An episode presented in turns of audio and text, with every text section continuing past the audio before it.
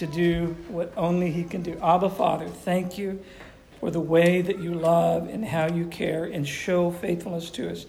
Holy Spirit, be real to every person in this room.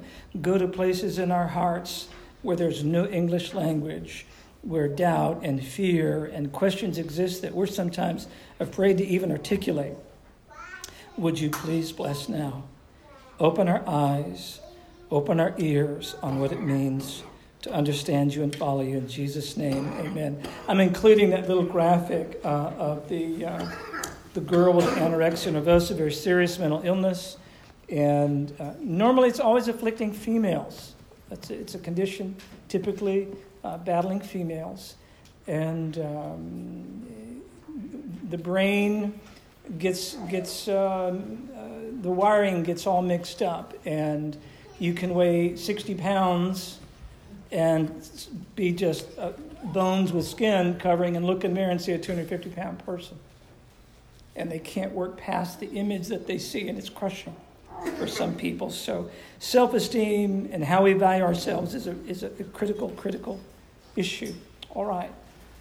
Uh, please, would you do this? Would you please be patient today? I, you can ask Lisa, I just, I am so burdened about going through this series with you all. I believe this is some of the most life changing things that we're going to ever hear, okay? This is really, really where it's at. So, following Jesus is repeating his words and replicating his actions with his heart motives. All right? Saying the kinds of things that he would say, doing the kinds of things that he would do, and doing so with his heart motives. All right? When you have the esteem of Christ, you are seeing and valuing yourself the same way that Jesus saw and valued himself. So let's dig in on this idea. Jesus Christ, if you read the Gospels, presents himself as being a follower of God. Jesus Christ presents himself as being a follower of God. When did it begin? It begins in Luke 2. Here's the story it's Passover. Jesus turns 12. There's a, a, a, a Jewish process of what you, you know, how you guide a boy at 12 into becoming a man, a moral, ethical man. In Hebrew, bar mitzvah, for the, the son of the law. For a girl, bat mitzvah, a daughter of the law. And in this story, they go through these, these sacred tra- traditions, they go through this process, and Jesus stays behind, and the whole caravan is heading back to their original uh, place where they live. They go a day's journey. Mary and Joseph realize they don't know where Jesus is, he's gone a day's journey out, a day's journey back. They search three days in Jerusalem and they finally find him. They, he's been gone for five days. That's a long time for a mom and a dad to be separated from their 12 year old son. Verse 46 Then after three days, they found him in the temple, sitting in the midst of the teachers, both listening to them and asking them questions. And all who heard him were amazed at his understanding and his answers. When they saw him, they were astonished and his mother said to him, not his father, his mother said to him, Son, why have you treated us this way? That's just what a mom would say. I carried you nine months. I went through the valley of the shadow of death for you. You can hear it. Why have you treated us this way? I bet Joseph is just scratching his head saying, Oh boy, here it comes, here it comes, here it comes, you know. He's just being quiet. Behold, your father and I, she's speaking for him, your father and I have been anxiously looking for you. And he said to them, Why is it that you were looking for me? Did you not know that I had to be in my father's house? The phrase in my father's house is a Semitism, it's, it's a Hebraic statement, and it literally means, Don't you know I had to be about the business of my Father or the business of my Father's house. So please listen to this. At the age of 12, Jesus made the life changing decision to be about the business of his Father. And his Father represents a kingdom. And Jesus Christ, at age 12, not 30, not 40, not 50, not 60, not 70, but at age 12, decided that he would be about his Father's business, his house, and his kingdom. Look what else happens. Look at the relationship of Jesus to the Spirit. Jesus is baptized. While he was praying, heaven was open, and the Spirit descended upon him in bodily form like a dove. Jesus receives the Spirit, it lights on him like a dove. In Luke 4, verse 1, Jesus, now full of the Spirit, returns from the Jordan, about a 70 mile walk, by the way, and was led around by the Spirit. Then look at this in Luke 4:14.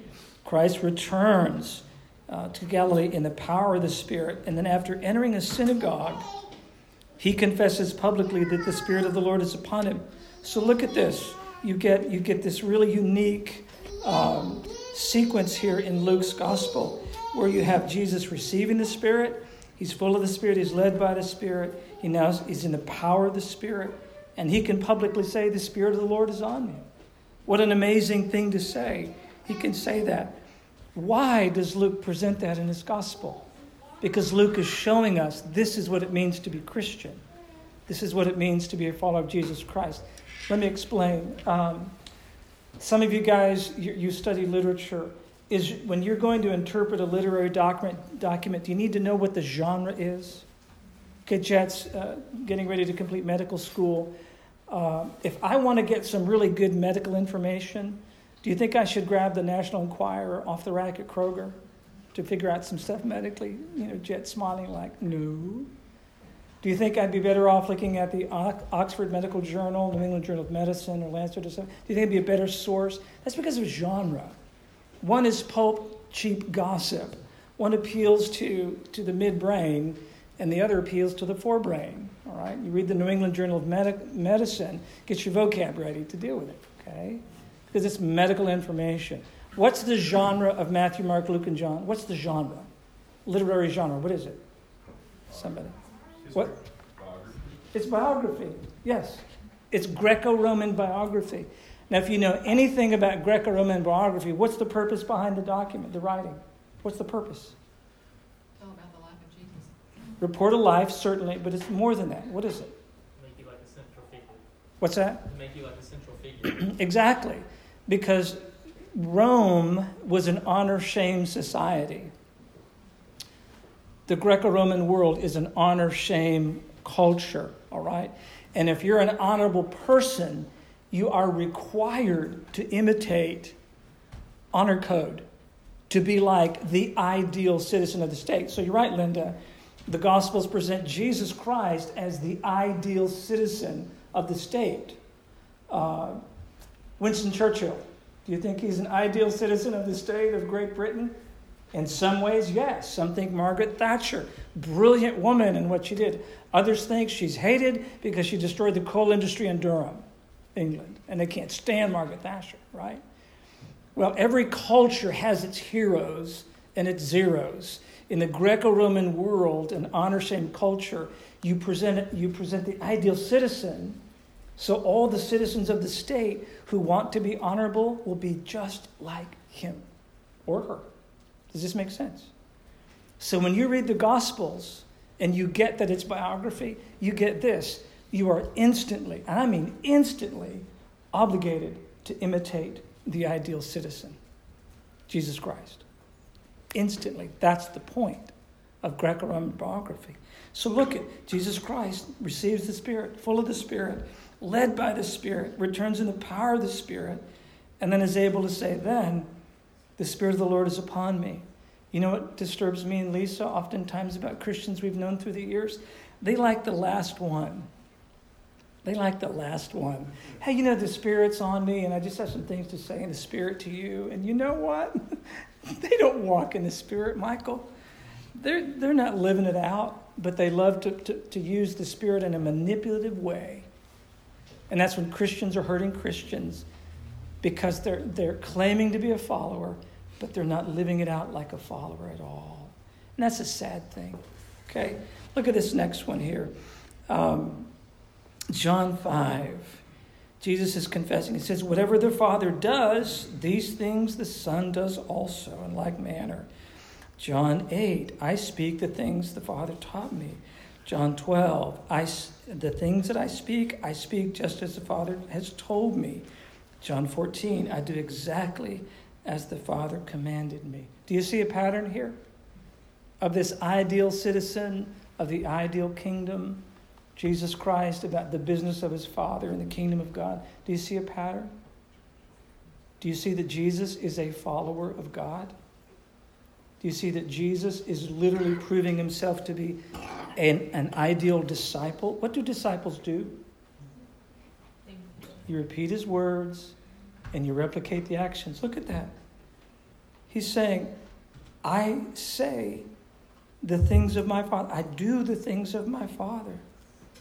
He represents the ideal citizen. What about the cost of discipleship? This is where we're going to get down to a fine point here, people, okay? Jesus made it very clear that there's a narrow way. The way to heaven is not a superhighway. Okay, it's not. It's a very narrow way. And it's so narrow, Jesus said that few find it. That's how narrow it is. Few find it, all right? So in Luke 9, he says, if anyone, anyone wants to come after me, he must deny himself, take up his cross daily, follow me. And, and look at verse 26. Whoever is ashamed of me and my words, the Son of Man will be ashamed of him when he comes in his glory, in the glory of the Father and of the holy angels. Taking the words of Jesus seriously is, is important. Okay, Luke 9. Jesus said, No one, after putting his hand to the plow and looking back, is fit for the kingdom of God. Luke 14.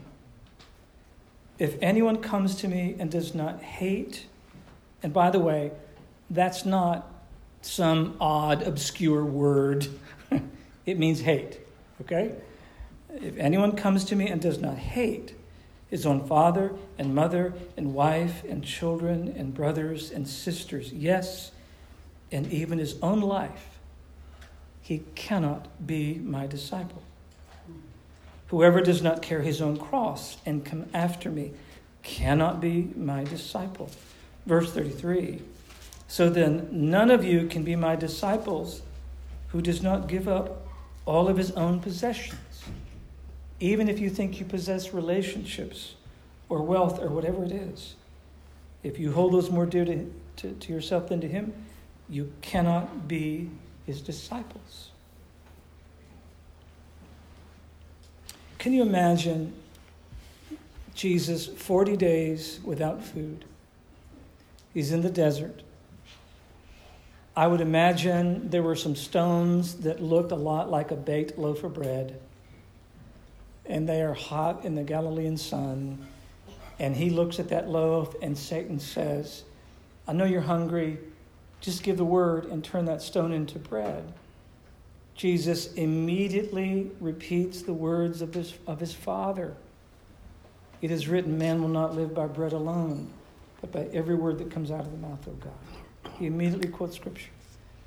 Satan shows him all the kingdoms of the world and says, You can have it all you get all of it. Just worship me. Jesus, repeating the words of his Father, said, You shall worship the Lord your God. Satan takes him to the high point of the, the, the temple. Look, I know Scripture too. You think you're the only one that knows Scripture? I know Scripture too. Jump off, because it is written that, that God will not let your foot strike against a stone. He'll send angels to bear you up. Jesus repeats the words of his Father You shall not put the Lord your God to the test. You know what those three temptations represent? The need for the gratification of the flesh. We need food to survive, right? The ego need to own things, possessions. I'll give you the glory of the world. You get it all. Just worship me. And that last one, this is the biggie. We want to be our own God.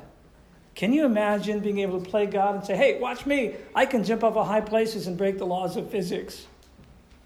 I've got power. I'm magic. Can you imagine the ego needs that would come if you had that kind of power? And Jesus Christ resisted at all three levels. I think it's fascinating that when Jesus says, What does a man profit if he gets the whole world? That was the very temptation that he faced.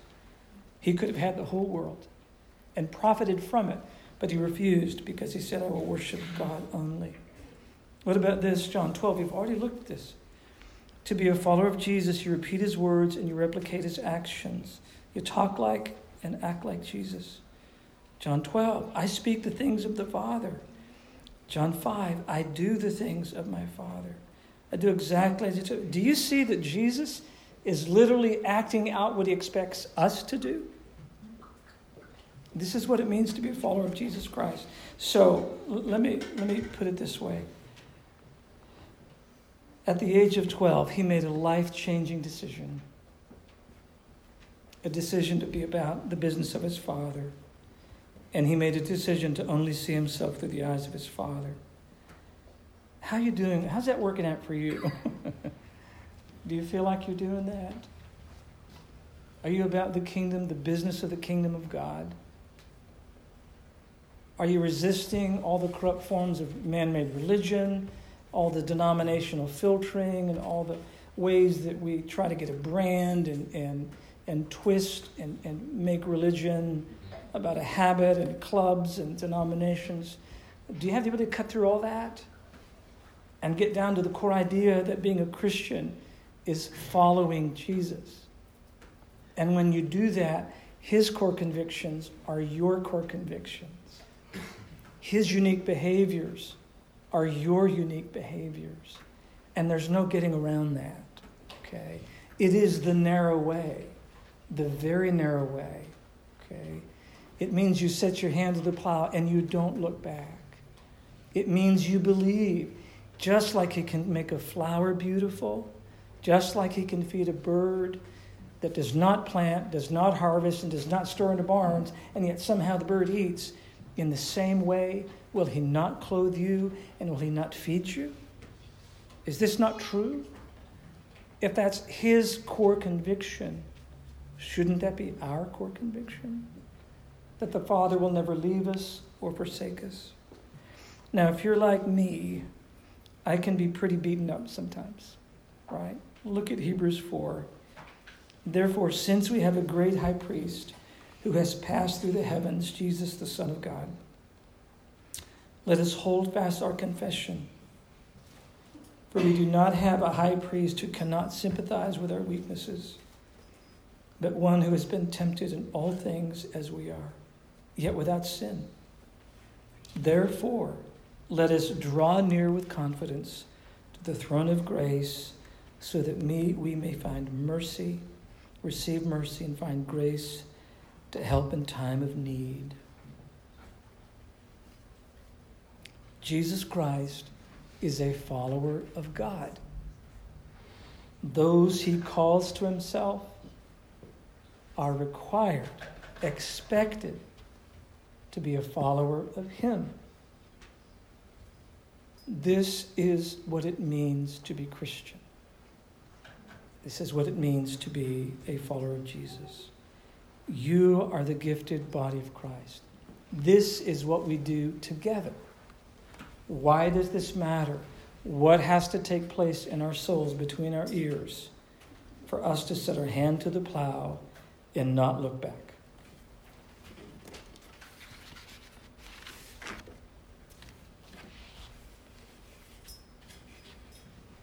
Chris, I think it, just like Jesus made a decision, it didn't start out in the emotion, you know? Is that a waiver? It's like man who just says, set his heart like Flint, is that what it says? Yes. Yeah, and Luke's gospel. Yes. Yeah, that's good, Branson. Good. Someone else, why does this matter?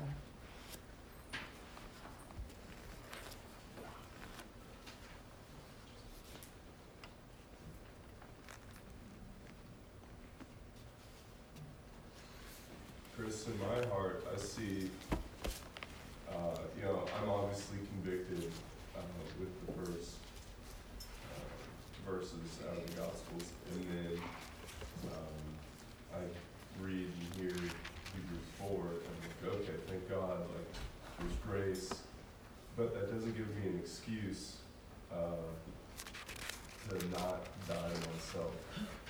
You know, I, I, and I think there's a verse in Romans or throughout the Bible that talks about, um, even though we have grace, it doesn't give us an excuse cease to go on sinning.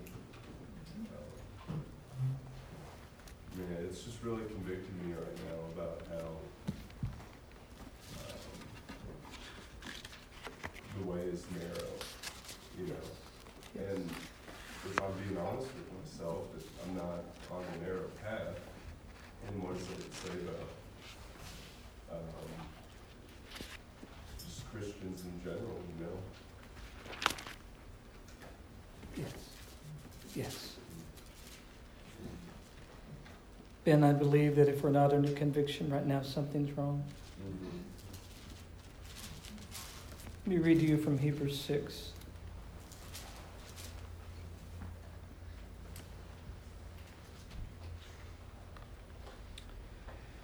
In the case of those Christians, or those who claim to be Christians, in the case of those who have been once enlightened and have tasted of the heavenly gift, and have been made partakers of the Holy Spirit, and have tasted the good word of God and the powers of the age to come, and then have fallen away, it is impossible to renew them again to repentance, since they again crucified to themselves the Son of God and put him to an open shame.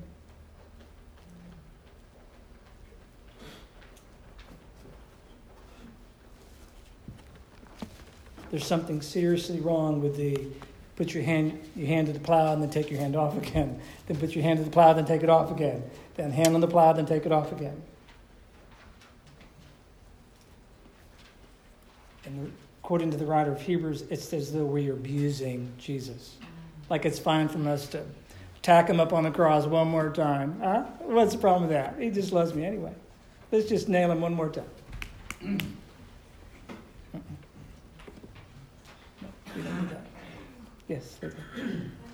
Sure. Um, is it an American philosophy or is it just a world thing where we struggle to let go of things and stuff and it's almost like opposite of what he's asking for? That like Yeah. all around us, it's, it's like Yeah. complacency here, I feel like, I don't know if it's in other places. It is. It's every culture. It's it's people. Yeah. So this is something that we already struggle with and Yes. Christ is having to kind of shake us up and Yes. say, hey, well, there's a different way to live. Yes. It's not very wide. Yes. It's a very narrow way, isn't it? Yeah. And he said, "Few find it. Few find. You know what? Scary.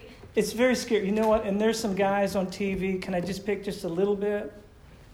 They'll say something like this You know, if you believe that Jesus was raised from the dead, you're born again. We believe you got saved.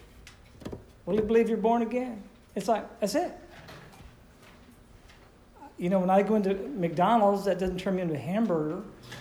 You know, if I, go to Chick- if I worship at Chick fil A, that doesn't make me a chicken nugget just because I walk in the building, right? This guy on TV who has hundreds of thousands of people tuning in, and he says, If you believe that Jesus is born again, I believe you got saved. And just close your eyes and say it, I'm saved. I'm like, what? You don't find that in Matthew, Mark, Luke, and John at all. And what you know, you know what's sick? What's sick is facing the judgment of hell. You know what's really sick? Thinking you're going to heaven when you're not. That's really bad. That's the worst. That, that's like way worse than cancer. way worse than heart disease is thinking you're born again when you're not. Because somebody on TV smiles with this golden smile and says, I believe you got born again. No. The way is narrow. Few find it. It's not a superhighway. Yes.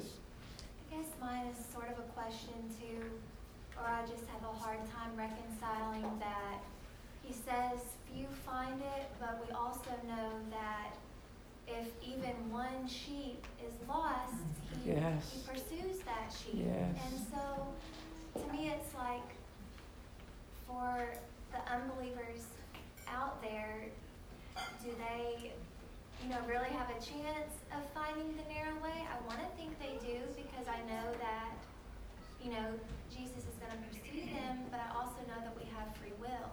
And then yes, yeah. um, to kind of piggyback off of what's already been said about denying ourselves and being willing to give up all possessions and things like that, I, I don't really mean that, I don't really think that that means we go around being martyrs and without Right, right. anything right. either, you know, because every good and perfect gift comes from above. So I, I guess I just kind of struggle with Yeah, yeah. putting that all together. Sure. Does someone want to answer that?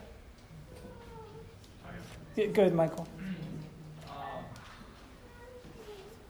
kind of goes along with everyone.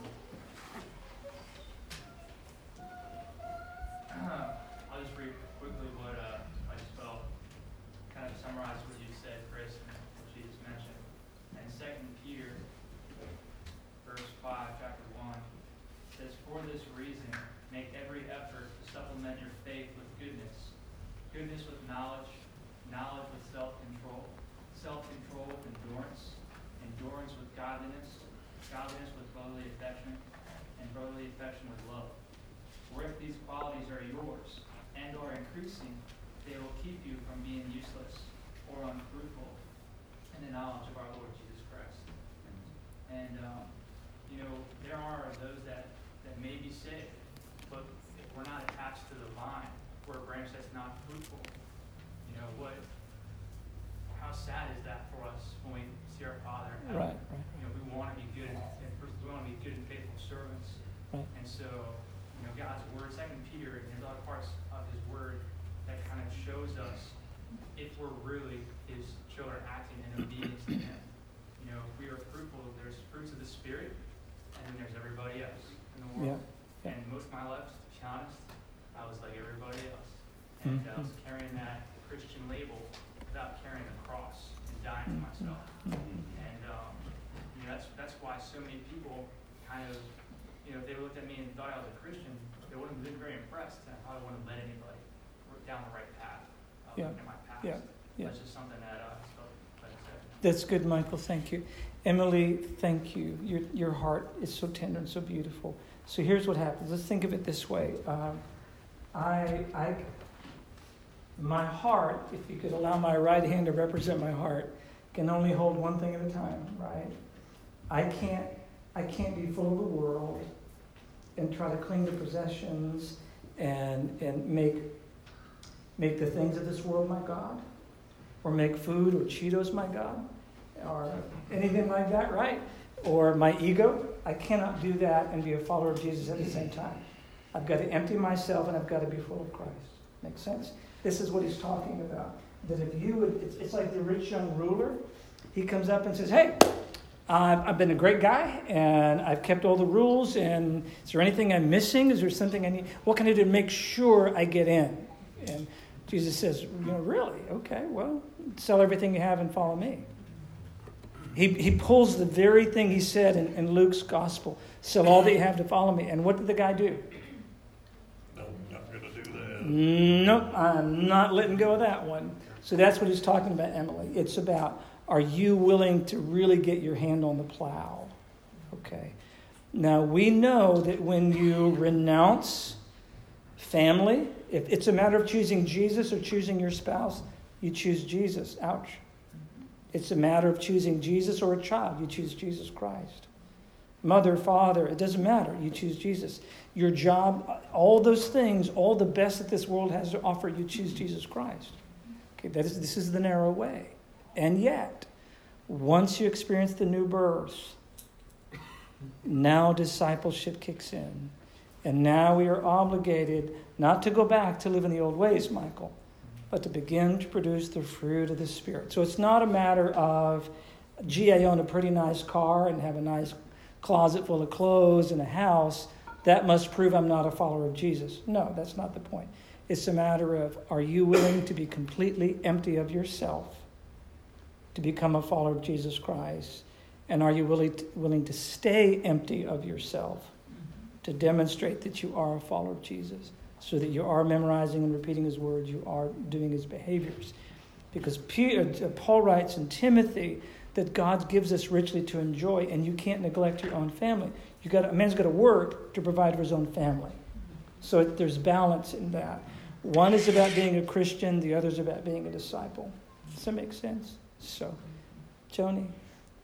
You, you saw the wheels turning. Um, I'm reminded of the book about this overall subject of called In Your Steps, or In His. In his steps, yeah. Yes. Um, that was, I read that first a long time ago, but that was a beginning of understanding what it was to have Christ esteem hmm by Charles Sheldon. I believe. hmm Charles M. Sheldon, yes, yes. Um, the fact that we are to be walking as he walked, it's Yes, imitating Yes, him. yeah. Yeah. so that, that helped me Mhm, understand. mhm. And it's a process. Yes, yes. It's letting go little by little. Yeah, And yeah, sometimes it's very marked times that yes, you let go yes. of all that's around you, the Sure, world and things. sure. Yes, Johnny. We need, we need to maintain wisdom here right now. I, I'm afraid that you might get pulled into something that's not healthy. You know, we, uh, hey, John, just a second. We, um, we love the sweets, don't we? We love candy. We like spiritual candy. And, and give me four principles to help me conquer my pimples and my problems and guarantee me to have financial prosperity. In Jesus' name, amen. I like that church, okay? Uh, that's not the stuff Jesus dishes out, does it? That's not what he serves up, okay? Please bear with me. There's tension here. There's, there should be tension this morning, okay? Because the fact is, if we kind of soften this up and dumb it down and, and, and go, well, that's not really what he meant, you know, and there's some angle that we can work to this, no, no. We have got to hear the ancient Mediterranean voice of Jesus Christ and say, if you are not willing to take up your cross and follow me, you can't be my disciple. We can't explain that away. And you can't play the grace card on that one. Well, it's all Jesus and it's none of you. It's all Him, and let's just go all grace. No, you can't do that either. Jesus didn't do it. He made people responsible. And there's tension. And that's why in John 1:17, Moses brought the law.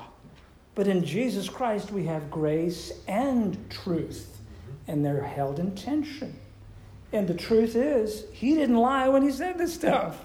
That's the truth. He's not lying. The way is narrow, and there's no explaining that one away. There's no explaining it away when he said you can't put your hand on the plow and take it off, and on and off and on. You can't explain that away and soften it into some little metaphor or analogy that, that's less intimidating. This is the sharp edge of the sword. This is the Word of God. Jesus Christ is a follower of God. Jesus expects the people he calls to do exactly as he has done.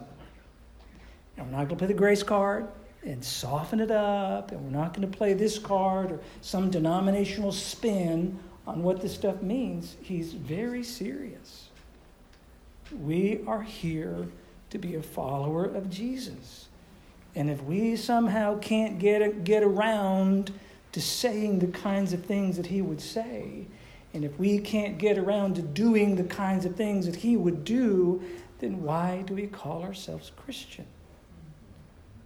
If I claim to be a follower of Moses, I keep Torah. If I claim to be a follower of Diogenes the cynic, the dog, nicknamed the dog, then I will choose to be rude to everybody I see and renounce all materialism. And by doing that, they go, ah, you follow the dog, you follow the cynic Diogenes. If I choose to follow Jesus, Joe. This is stunning simplicity, isn't it? Yes. I mean, th- there is nothing else wrapped here. It's just very easy. Okay. Five, six lines of here's what you're supposed to do to follow me. But it's harder than any doctrinal creed, harder than any set of laws that we've built up around this. And it's easy to read it and get so stinging discouraged that you think you'll never get there, which is probably why we don't talk about it. all the time. But it helps me to remember that he had a group of guys who hung out with him for three and a half years and saw every miracle he ever did, and when he was even to the point of raised up into heaven, and still took off. Didn't just turn back from the plow, but left the plow there in the field and ran. Ran hard. and they still were welcomed back. And yes. that again is not to say, oh well, they had grace and they run away a hundred times. They stuck around the next time. So while we may have doubt and concern as to whether or not we can pull this off, even his greatest disciples faltered. But at the end of the day, they stuck around and did the job. Yeah. Yeah. Thank you, Chip. John? Yeah, um, so the other day I was uh, laying in bed and felt like the Lord was to me and reminding me that I'm to be like an instrument. And uh, so as believers, as children of God, I believe we've all been made like an instrument. Um, and if you think about like those guitars up there on the stage, they're pretty useless until they've been put into the hands of a musician that makes them sound Yeah. beautiful. Yeah. And uh, I just felt like the Lord was just tuning me in my heart and um, causing, you know, my motives to be right or for the strings to be tuned to where um, that my whole life that I that I would only make sounds that He makes, Yeah. that I would only do the things that He inspires me to do. Um, I think the only way we achieve this life with God that would be pleasing to Him is that He's the only one that plays us. Yes. And that we don't let the world play us here and there and, and then come back and all over. Or even what He's talking about, about leaving your wife or your children, I think even they can't play us. We have to be played by the one that made us to be. Yes. And then our life is a beautiful life. And I think like the concern about non-believers and this whole thing being complicated to understand for folks that don't know the gospel. I mean, when he's playing us, it's attractive and um, people want Jesus. They want to sound like that. They want to be beautiful like Yeah. that. They they want into the kingdom when when it's obvious that he is your life. You know. Yeah. Yeah. Yeah. yeah. No, that's good, John. You know, one of Jesus' core values. This is can I? This is an ouchie. Okay, you ready for this? This is going to ouch. One of his core values is that there really is a place called hell. Did you know that? Now, I'm not going to say that you have to believe that, but I'm telling you, he did. Okay, he did, and it's like real simple. He believed that there were two consequential realities. One is called hell, and one is called heaven. He believes it. And again, you can dumb it down or you can smart it up, you can do what you want with it, but that's what his core values were and are. All right? And guess what? Those who are born again, John 3 3, if you are not born again, you will not see the kingdom of God. Period. Not hard. All right? That is a consequential reality. Okay? The other consequential reality is a, is a judgment nicknamed hell. All right? And it's horrible. Okay? Choosing to become a follower of Jesus Christ through the process of the new birth and the work of the Holy Spirit is amazing. It is life changing. And the consequential reality of that is the kingdom of God.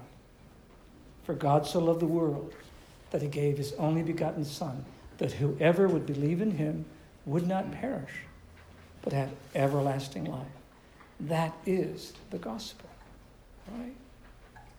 But Chris, I have a question about culture. This is something Yes, sir. I have trouble believing that it's an actual literal place because it's a more metaphorical concept. You create your own hell by your poor decisions. And it's very real. I mean, I don't mean to put it down. I mean, you can go through hell very easily.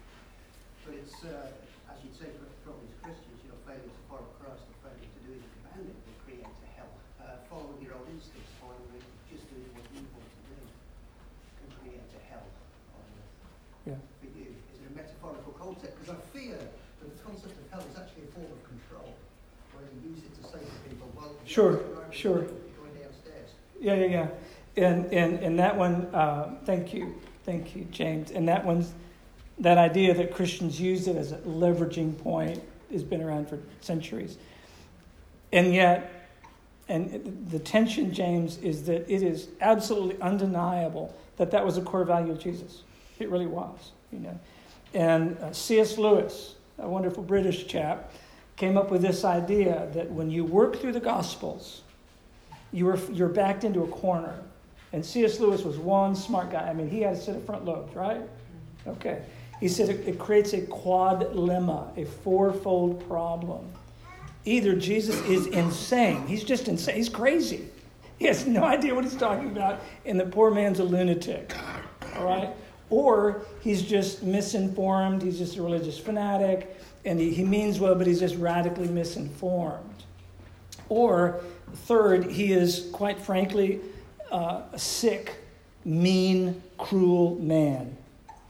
And he's intentionally lying to manipulate people.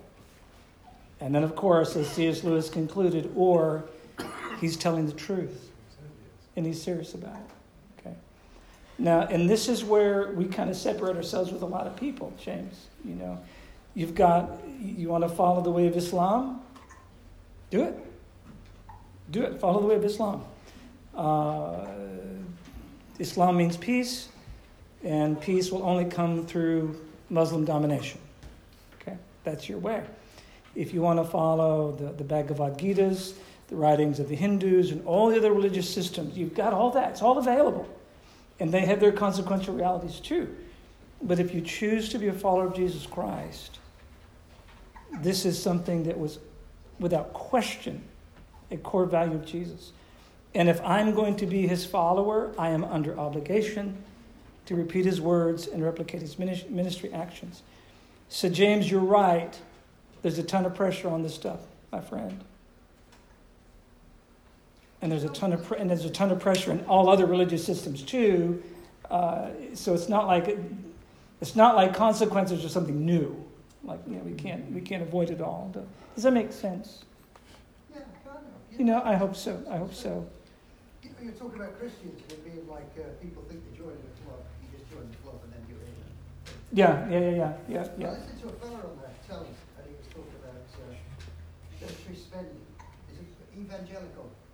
really good time to be evangelical. We're repairing the military, etc. etc. I don't mean to be political, but how would a, a Christian support six hundred billion dollars spent on the military in such a big poverty? Yeah, there you go. There you go, James. Thank you. You're thinking critically. Right. Yes, thank you. You know, and, and, and Michael, what does it mean to be pro life? Is it just about the baby in the womb? Uh, but I mean, it's, it's like in utero to the grave, right? we got to be pro life people. You're thinking in the right way, James. Thank you. Yes. And here you are. Now, as a Brit, you know, looking and evaluating American culture, you, you're bringing in some good stuff here. Yeah. What does it mean to really be a follower of Christ? And what's the implication even in the political arena? That's good, James. Thank you. Thank you. Yeah, Mason. I think it's very important for when we when we speak about heaven and hell to address what it actually is. Lots of times it's easy for uh, Christians to when we speak about it incorrectly, we can say, speak about hell as if it's a torture chamber place um, made to scare people into choosing Christianity. Where what we need to be thinking about it as is heaven is a place with God, hell is a place without God. And the experiences that we as individuals have had um, throughout this world that have been some of the worst in our life, in my life, I can only speak for myself, has been when, um, kind of like what James said, is when like I've made my own hell. Is when I worshipped me, I made my choices, it was all about me, um, and I chose Satanism, which is worshiping myself. And so that's discerning the difference between it's not a torture chamber, but it's a place where either heaven, you are fully with God and experiencing all the love and the amazingness of God, or you are fully without God and with Satan and all of the terrible, I mean, indescribable, you know, the alliteration or the uh, explanation of, of, burning and never dying um, without Him. And just having a right sense of what that looks like, not mm-hmm. saying, mm-hmm. here's your timeout that you get put in the corner where you get tortured for the rest of eternity. Um, but it's a place without God. And we have to mm-hmm. explain that in a way that it's it makes sense to only choose God. Yes, yes. Thank you, Mason. Thank you. So let's do this just because of the time. You all are so gracious. You know, there's no way you can do four pe- points, four principles to conquer your finances and principle pimples. You, you just can't. This is not the stuff of the world. This is the stuff of Jesus right now. Let's do this. We don't need to miss. We don't need to miss the point. Are you a follower of Jesus Christ? And that's kind of a yes or no. you know, it's a yes or no thing. It's, it's not like, well, I'm in process. Are you a follower of Jesus Christ? Jesus Christ, at the age of 12, made a life changing decision. It doesn't matter if you're my age or you're 12, that is the most intelligent, and I believe, the most intelligent decision of your life. Because once that happens, you now have the ability and the mandate to love as he loved and to be the most humanitarian person on the planet because you are a follower of Jesus Christ. And you're able to speak with grace his words and live with grace his behaviors. And from that, John, we're playing his song. Okay? And guess what? It costs us everything. It costs everything to do that. Okay? Do you understand that Jesus wouldn't make it in the average Baptist church? Do you understand that? if you were on staff, it wouldn't go well. Wouldn't go well at all. Because there's something really annoying about his sermons, right? He talks about a narrow way and a plow and a, you know, things we don't like to hear sometimes. He wouldn't make it on staff in the church. Wouldn't make it. They'd have him fired. So, Philip, you get the last one. You know, I like that you said there's conflict going on in the church right now from this teaching. It's hard. And that tells me that a lot of us in here are having a battle between the flesh and of the spirit mm. going on. And I like that you referenced Luke 4 too, because Jesus is full of the Holy Spirit and is led by the Holy Spirit and returns in the power of the Holy Spirit. And even right now, the Holy Spirit led you here today to hear these words. And the Holy Spirit is telling you right now what you need to address in your life to follow the cross and follow Jesus to the full. And so, as we come from here and in worship, let's not waste the time of the body by talking about things that aren't of the Spirit. If the Holy Spirit wants you to talk to someone about something really, truly going on in your life, you need to address that today. Mm-hmm. Thank you, Philip, so much. Paul writes, For those who are according to the flesh set their minds on the things of the flesh, but those are according to the Spirit, the things of the Spirit. I want to pray for you all. Abba, Father, I know you're doing your deep work in us all. I ask, Holy Spirit, that you go to those secret places. For some of us, it's where we manufacture excuses. And we come up with every angle and every loophole and every reason to put you off. For others, it's a place of deep pain where, if we admitted it, we're pretty mad at you because when we were experiencing trauma, you weren't there to stop it. And we think it's all your fault, and we're pretty mad at you right now. For others, it's just the fact that you seem to be so distant, so far away, so quiet, that it's like you're only an idea, you're only some manufacturing uh, thought of some culture, some man made idea. But the fact is that you are Jesus, you are the Christ, you are the Son of the living God, you are the way, the truth, and the life, and no man comes to the Father except through you. And you've told us that you are the good shepherd, and that you lay down your life for the sheep, and that the thief comes to steal and kill and destroy, but you came to give life, and you came to give it abundantly, a life far far more wonderful than we could ever imagine. As Paul wrote, that, that you're able to do exceedingly and abundantly far beyond anything we could ever imagine.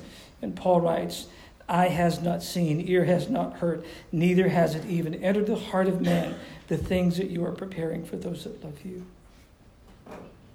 Or I pray that every person that's here, they would not leave this place without making the life changing decision to become a follower of you, please. Thank you for the sanity of faith and of hope and of love. In Jesus' name, amen.